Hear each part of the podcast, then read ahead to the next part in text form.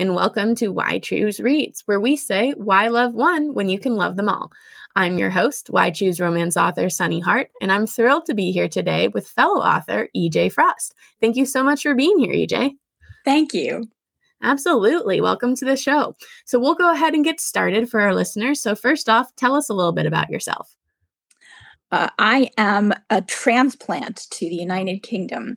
Ooh. And so a lot of what I write comes from my background being an American and living over there for 30 years and practicing as a lawyer there, and then moving to the UK. I moved for love I met a lovely British gentleman in in Boston where we lived, and he wanted to be closer to his family as they were getting older. So we moved and we lived in Manchester, and we've lived here for now for 20 years. It is a lovely and pastoral place. We live at the bottom of, of a farm, and the little sheep are out right now. The little lambs uh, are out bounding around on the field behind our house, and it's just a it's a very rural and uh, just very lovely existence with a really good work life balance. And that's what I sort of motivated me to start writing the Why Choose romance that I write, which is paranormal. And I wanted people to feel a little bit of the magic that I feel living in Northwest England, uh, surrounded by adorable names a rich history of fairies and magic um, and witchcraft. And I just wanted to give a little bit of that back to my readers. Um, and that's really what's sorry, the, the easiest thing to glom onto about my writing and me. well, I love that. That is such a beautiful love story. And such, I mean, I think one we've all kind of imagined for ourselves. So it's so, so beautiful you get to live that. So did you start off writing Why Choose or did you write before it? No. Uh, I did not start off writing Why Choose at all. No. Uh, I wrote uh, fantasy and science fiction until I was in sort of my mid 30s. And then I discovered romance and f- fell in love with the genre and began writing, what would I call it really? Daddy kink, I guess is the easiest way to describe it. yep. It's daddy kink mysteries. So I have a real uh, love for mysteries and suspense, thrillers, James Patterson's books I absolutely adore. So I wanted to write that, but I wanted to write it sexy. Mm. And so I wrote a series called Daddy PI and published those starting in sort of 2019. And wasn't really attracted to Why Choose until relatively recently mm-hmm. when uh, some friends of ours uh, adopted a poly lifestyle and began talking to me about it. And I'd understood that in the past that they were swingers. Mm-hmm. I did know that they were uh, had an open relationship in that regard, but I didn't really understand uh, what the ins and outs of of a polyamorous lifestyle were. And talking to them, it really sounds great. I mean, first of all, anybody who has more than one adult to wash the dishes, that I am completely supportive of that lifestyle. May I just say? Yes. Um, and take care of kids and do the school run and all that kind of good stuff. Boy, does that sound good to me. But there were uh, a lot of tensions and anxieties, sort of exacerbation of in, insecurities that come out of the poly lifestyle as well. And so I, I talked about it with them a lot educated myself a little bit about it as well, and then began plugging that back um, into the books. It became a real interest uh, of mine. So yeah. I'm really happy to be able to write it. And I hope I'm writing it from a fairly authentic place. Yeah, I love that. Yeah, I feel like, you know, for some of us, we do have those experiences, you know, in real life you know beforehand some of us are just have been readers of the genre so i, I love, it which i also do i absolutely yeah. love it yeah so i love hearing all the stories there and the fact that you have you know because I know polyamorous people as well, and you know it's it's a lot some in some ways it like you said there's that extra help for the housework or you know the laundry that i never seem to get folded ever no. any type of you know the business days. Yep. And so the pile lives in my closet floor. Um but in some ways it's you know you're balancing multiple relationships and there yeah. is that additional people to consider. And so yeah so that's really interesting. So so you talk a little bit about the fantasy. Tell me about the books you're reading or you're writing right now you know okay. what are kind of what series are you working on? What series do you have maybe coming up? What's kind of give me a little rundown. Uh, my paranormal romance, uh, Why Choose, is um, a series called Teddy's Boys or The Bad Boys of Bevington. And it is all based on a magical college set in Western Massachusetts. And if you are familiar with Western Massachusetts, you may recognize the setting, Williams. And uh, so, very much based on my own experiences living in Western Mass, going to school there. And uh, I wanted to, again, give some of that magic back, but also give it in an academic setting.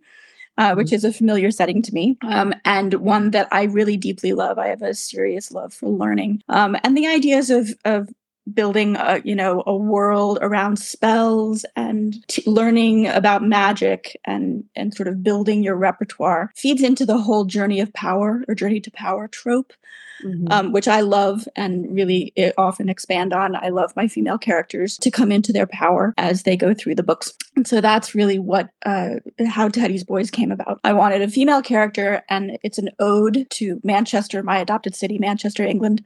Nice. So she is a Manc. Okay. Which is what Manchester people, Mancunians, call themselves. Mm-hmm. She is transported to America uh, very much against her will by her family, who exiles her to the U.S. to this magical college, Bevington College, uh, where she meets up with a boy that she's known from home, and then two other boys, one of whom is sort of her soulmate, and one of whom is very much an enemy for the first two books. And they eventually bring him into the fold as well. He's very much an antagonist uh, in the first and second book. And I really wanted uh, that series to have kind of youthful energy mm-hmm. to it because that's how I feel about Manchester. Manchester yeah. is a brass city as cities go. I've lived in a lot of cities. I lived in 11 states.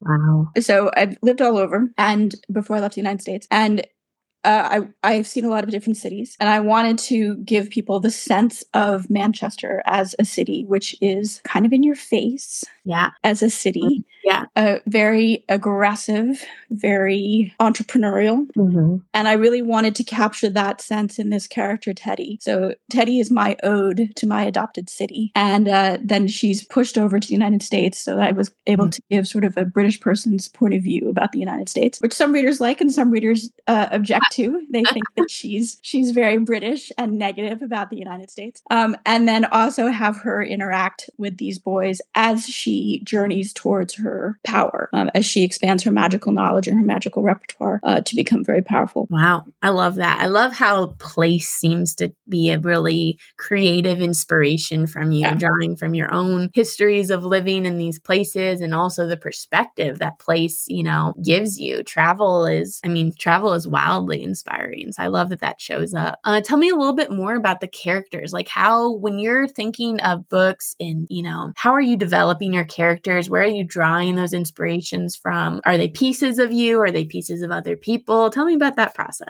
The characters speak to me, and I'll fully admit that in another life I might have been schizophrenic and had lots of people in my ear talking to me about different things. So they definitely speak to me. Teddy came along very full fledged. I knew her name from absolutely the beginning. Okay. Um, and always knew sort of how old I wanted her to be, what I wanted her background experience to be, how I wanted to be her to be sort of a hustler. Mm-hmm. Um, really, she has her own line of magical stones mm-hmm. that she is selling throughout the UK, and then she has the opportunity to expand that uh, into the United States once she gets to Bevington. Mm-hmm. Uh, and I wanted her to be a really entrepreneurial spirit. Mm-hmm. And that is a combination of people that I know mm-hmm. and also sort of my hopes, I suppose, uh, yeah. for, for, for young women uh, who are in the area now and are sort of trying to figure out their future because um, I'm not, I'm not a spring chicken anymore myself. I have a 20 year old daughter and I look at her and I see how difficult it is for women in their 20s, 30s, and early 40s to figure out a role in the world that is not maybe suited to them. Yeah. Uh, it's a world that still, I think, is very much geared towards men and yeah. uh, allowing men to have fulfilling careers. And it's still a sort of a place where women have to claw out. Mm-hmm. careers for themselves. And so I wanted Teddy to be a role model uh, for that as well. Yeah. She came about. The boys that she loves are they're always going to be inspired by my husband because he is my my soulmate and so he inspires all of my heroes to some extent or another. But there was also a, a young gentleman that i dated uh, while at school who mm-hmm. very much is the inspiration for gabe who is a cinnamon roll hero. There ever was one he is a softie on the inside. What a sweetheart. And so that's that's an homage my friend from from college. I love that. Yeah that's amazing. The cinnamon roll ones i've just been in the mood for cinnamon roll you know that cinnamon roll alpha alpha type too, or like that's, you know, hard domineering to the world, but oh, so sweet to that main character. So I love that. Um, many, so many authors mention that sometimes their characters, you know, surprise when Yes. they're, when they're writing. Has, you know, tell me a little bit if there's ever been a moment in your series where, you know, that your characters really surprised you in the direction that it turned. Um, absolutely. I had set up a conflict between Teddy and one of the boys' friends, um, a boy named Loyal, who is anything but loyal. Oh, He is a turncoat, if there ever was one. But I hadn't really envisioned how that that turncoat moment was going to play out. mhm. And I was writing away, and they're dancing. They're at a ball, and they're dancing, and it's all going fine. And all of a sudden, Loyal walked up to Teddy and challenged her to a duel. That was completely unplanned. Uh, Wow. I have no idea where it came from.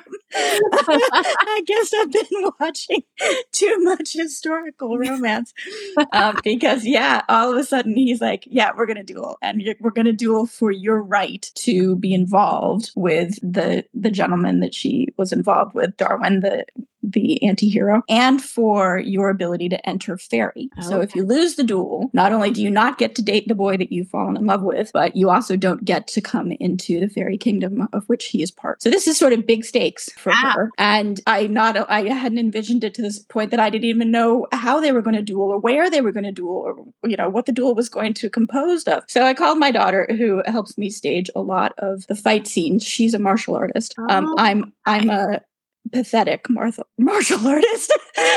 She's actually a really impressive martial artist. Uh, I'm just old and tired, but I uh, feel, I feel that. uh, during COVID, uh, we had lockdowns in the United Kingdom Mhm.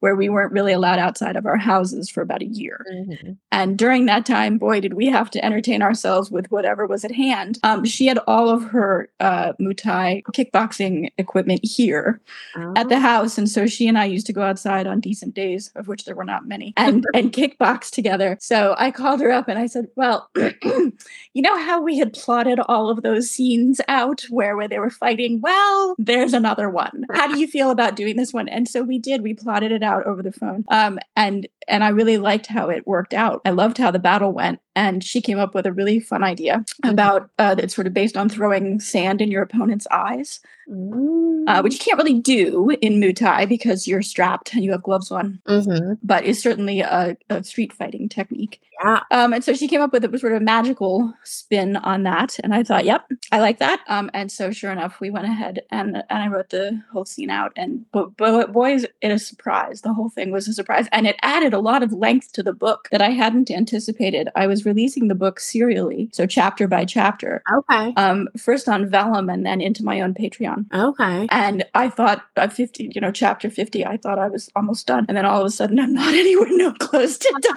I've got all these further chapters. And so I'm like, well, I'm really sorry, everybody. But that thing that you thought we were going to end in October is now going to end at the end of November. Oh my gosh. Yeah. so it, it really blew out the back of the of the book by about 15,000 words. Wow. Yeah. It was, Yeah. it was a lot. That's amazing. Yeah. There's sometimes those books sneak up on you. They just pop up. Mm-hmm. Oh my gosh. Yeah. I remember my first one, I think, was in the Unitam Realm series, is I don't know, something like 75,000 words. The second ended up being 93. And the third was 145 by the time it was all said and done. I remember looking at my editor and being like, I am so sorry. Sorry.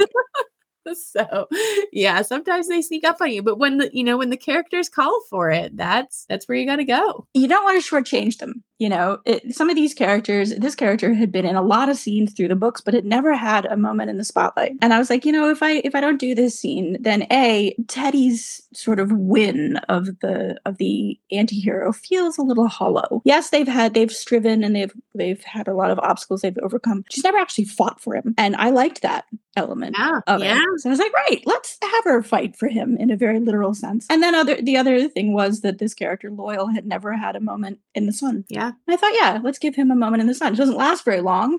He doesn't do very well, but let's give him a moment to try to shine. Yeah, I love that. Awesome.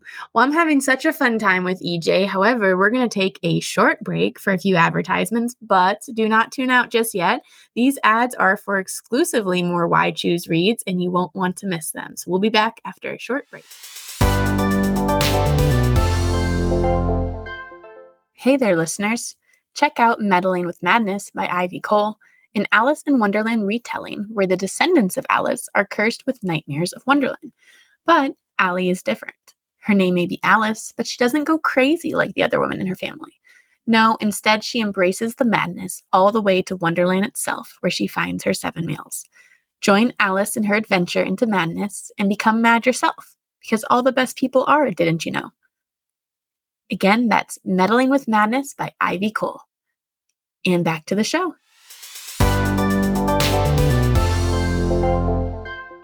And now we're back with EJ. So we won't make you wait, listeners. So let's go ahead and dive back in. I want to pivot us a little bit just to talk a little bit more about your writing process. So, you know, when you tell us a little bit about from when you go from book idea to how you sit down to write. Do you have a routine you like? Tell, tell us all about that. I am what's called a plotter. So mm-hmm. they're plotters and pantsers. Pantsers write from the seat of their pants. Uh, mm-hmm. Uh, plotters figure out the whole book in advance. And so I'm a psychotic plotter. I use a variety of software, including OneNote and Scrivener, to put together sort of my, my book Bible for each book. And then I have a series Bible as well. My book Bibles usually stretch somewhere between 15 and 35 pages. And the series Bible can be twice as big as that because it incorporates bits from the book Bible, but also things that I need to know as the series progresses. I usually write in threes. I believe three is a magical number. Okay. And so I usually write trilogies, but I can be convinced to write standalones and duets as well. Uh, but so Teddy's Boys was a trilogy. And then there's a spin off book called Capricorn, which is a standalone and now a coming duet, Loon's daughter and Kaith Moore's sons, which are all part of the same sort of continuous series about Bevington College and the people there. But it, three is always going to be sort of my target number. Mm-hmm. The book. So from idea when Teddy announced herself and decided that she wanted to tell me her story. The kernel of the idea there was found family, okay. uh, the theme that I come back to again and again and again, uh, very important to me. And then also finding a new home, which is a big theme for Teddy. She loses. Um, she's estranged from her parents, so she loses her physical home uh, at the beginning of the books, and also sort of her mental space of home. She and her father finally duke it out, and she has no family to go back to. She literally severs the blood bond between herself and her family members. So she's looking for a new home, and that was the kernel of the idea for the series: how she a comes to into her power and b finds a new family and a new home. And so from that, I began writing out scenes as they occurred to me. There were a lot of pivotal scenes. The first scene where she meets the boy who's sort of her insta love, the cinnamon roll hero, uh, her scenes with her friend who she's reunited with, who eventually becomes a lover, part of the reverse harem. Um, and then the initial scenes with um, antagonist Darwin. Uh, snark is the love language of all my characters anyway, but particularly this trio. And so the snarky scenes, the snarky banter back and forth is mm-hmm. something I almost always write out first. Okay. Um, that also, I mean, I'm usually thinking about in the shower because yeah. that's a convenient place to write out your ideas. Um, on a previous episode, but you know, listeners, if you have an author in your life, the best gift is one of those shower note things. It really is. sit there and finally get it all out of our heads. it really is absolutely the best thing. Um, I tend to carry my phone around oh, with yep. me uh, when I'm in the planning stage of a book, and and I record voice notes to myself that I then transcribe uh, later. Um, and then once I've got sort of the outline, the skeleton uh, of the story down, I'll write the first scene mm-hmm. and the last scene so that I know where I'm starting and then where I'm ending. Yeah. They can change, you know, mm-hmm. they're not set in stone. Um, I'm drafting a book. I'm, I'm not uh, carving the Rosetta tablet. Yeah. Um, so that's such a good way of looking at it. I'm drafting the book. I'm not carving the Rosetta tablet. Wow, you know, let, us be flexible. Be yeah. flexible here. I usually write the first and the last um, and then begin stringing pearls. So it's not necessarily every scene in order strictly, uh, mm-hmm. literally, but it's pretty close. And in particular, I tr- have trained myself now not to skip the hard scenes. Those for me will always be sex scenes. I really struggle with sex scenes, which is ridiculous for a romance writer, but that's the truth. Um, so I always struggle with sex scenes, and then I str- also struggle with bridge scenes. So big plot point to big plot point. There are probably a scene or two in the middle between the big plot points consider those to be bridge scenes and i think that they can be really boring if you're not careful i revere a, a writer mystery writer british mystery writer called cj sansom and he writes the matthew shardlake books um, which are phenomenal i highly recommend them and uh, when i was reading darkfire I realized that he was writing a bridge scene, big plot point where Shardlake uh, meets Henry VIII to big plot point where he's tortured, so big plot points. Then there's a literal bridge scene where he's riding a horse over a bridge. Hmm.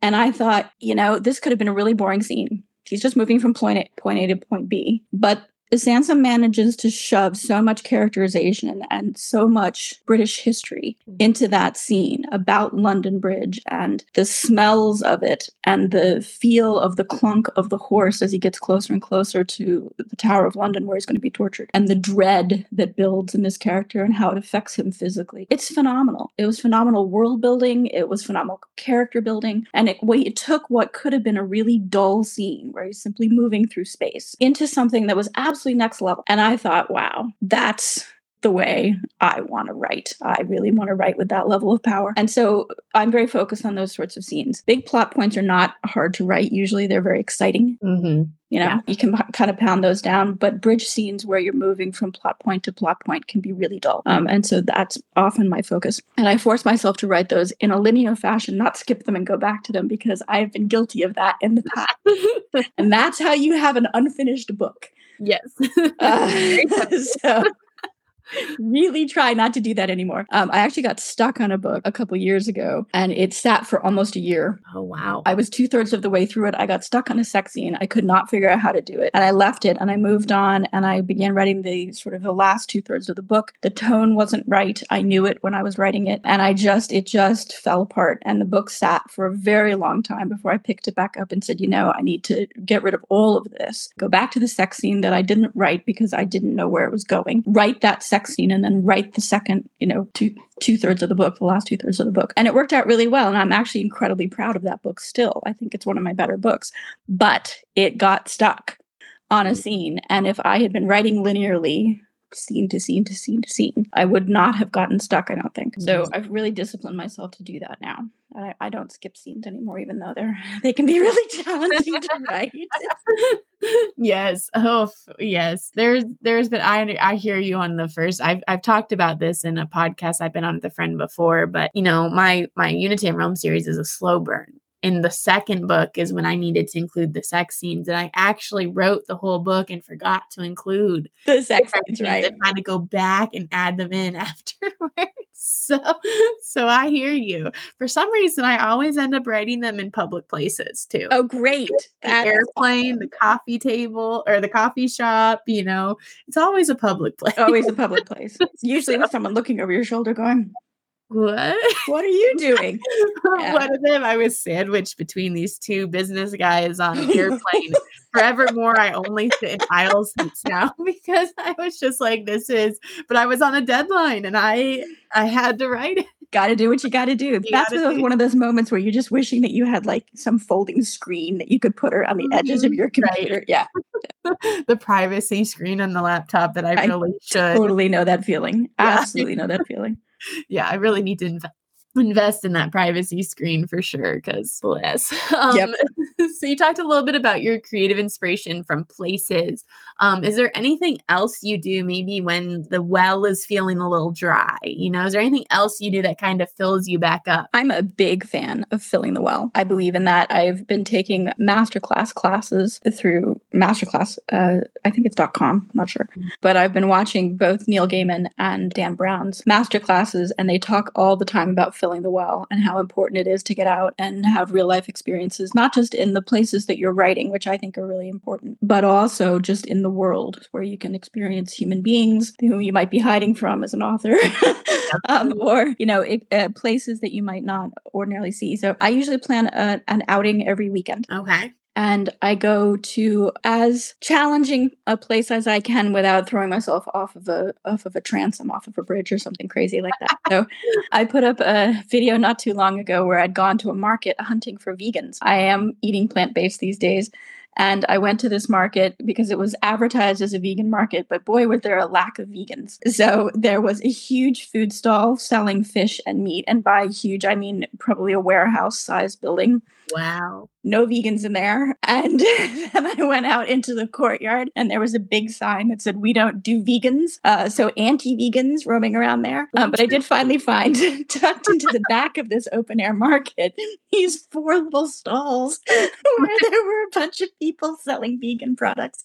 Oh my so I had a lovely time talking to all of them. And yeah. I bought one guy's iced tea. I'm not really clear on why tea wouldn't be vegan, but his yeah. tea was advertised as vegan tea. And then there was vegan cheese. And then there was a lady selling vegan cupcakes, which I would have bought, except that the heavens absolutely opened on us as they do oh in Northwest England often. And we were deluged.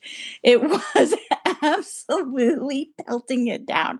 And I thought, I'm sorry, lady, but I just don't like your cupcakes enough to wait this out.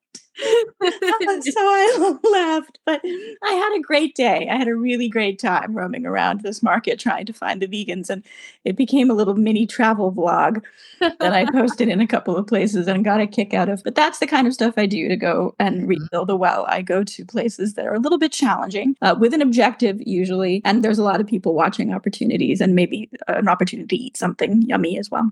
Yeah, yeah, what an adventure. You know, what an adventure that can maybe one day pop up in a book somewhere. Absolutely. That's that market is definitely going to it could be a goblin market by the time I'm done with it, but it, it definitely is going to be a market in the book. I love that.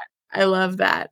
Um so we we're coming up on the end of the time but i want to make sure that our listeners know how to connect with you so tell us a little bit about you know, where they can find you. Are you attending any book conferences? Um, this episode should come out around October, early October. So if you're attending any book signings or just how can they connect? Um, I'm in the UK, so I'm slightly difficult to find. Yeah. um, but uh, you can always find me. I'm wide with this series, so you can find me on Amazon, on uh, Barnes and Noble, Kobo, all of the major platforms. I have a Patreon as well, so they can come in and discover me on Patreon. I have um, a two dollar tier, um, so you can get access to a lot of stories that way, um, and certainly news on what's going on with me. I have a Facebook reader group, so you can always find me there. And as for signings, um, I just did one a little while ago. I had an absolute blast. Okay. Um, in Sheffield. Okay. Uh, at the uh, gosh, I'm not even sure what it was called. I think it was called Sugar and Spice in Sheffield. We had a great day there. I learned that you can um, certainly wear wild and crazy outfits to British uh, author signings without being drawn and quartered. And so fully anticipate that I will be cosplaying something at my next author signing. But I think the next one is Authors Behind Bars uh, okay. uh, in May of next year. Okay. I don't think there's a lot going on this year as we're getting now into the colder, well, wetter certainly, but probably also colder months. So I don't think there's much going on until the spring. But I'm really looking forward to that. I, I had a great time at that signing. Perfect. Perfect. And do you have a Facebook reader group as well? I do. I do have a Facebook reader group, EJ's Angels and Demons. It is private. I have vulnerable individuals in my Facebook reader group. So you do have to apply to me uh, to I will gatekeep you into the group. um, that is all right. That is all right. For our listeners, all of these links are going to be in the show notes. So don't worry about trying to frantically write anything like that down. We will include all of these links to the show notes. I do have one last question for you. And I just, uh, you sent over your bio, and on the very last thing, you said bring cake. So, what is your favorite type of cake? The veganism thing has has had some impact with that. So you it used to be red velvet cake, but it turns out that red velvet cake has dairy and all kinds of things that I don't ah. eat anymore in it. And so at the moment, at the moment, I'm going to say um, a lemon chiffon cake that is made without eggs. Those are coming out actually sort of in grocery stores now. They're they're easier to find. Being plant based in the UK isn't the easiest thing in the world. Uh, it's not like being in New York or Los Angeles. um, but uh, yeah, we're seeing some nice lemon cakes awesome. in the stores. Ooh, that sounds good. Yeah. Well, thank you so, so much, EJ, for being here. I've had just a blast talking to you, and it's been so neat to hear all of your stories. So, thank you. Oh, awesome. So, thanks so much to our listeners for listening and supporting our podcast. If you are dying for more EJ Frost content, definitely head on over to our Patreon for our exclusive behind the scenes questions. You can either find the link to our Patreon in the show notes or at patreon.com backslash why choose reads podcast. See you next time. thank you.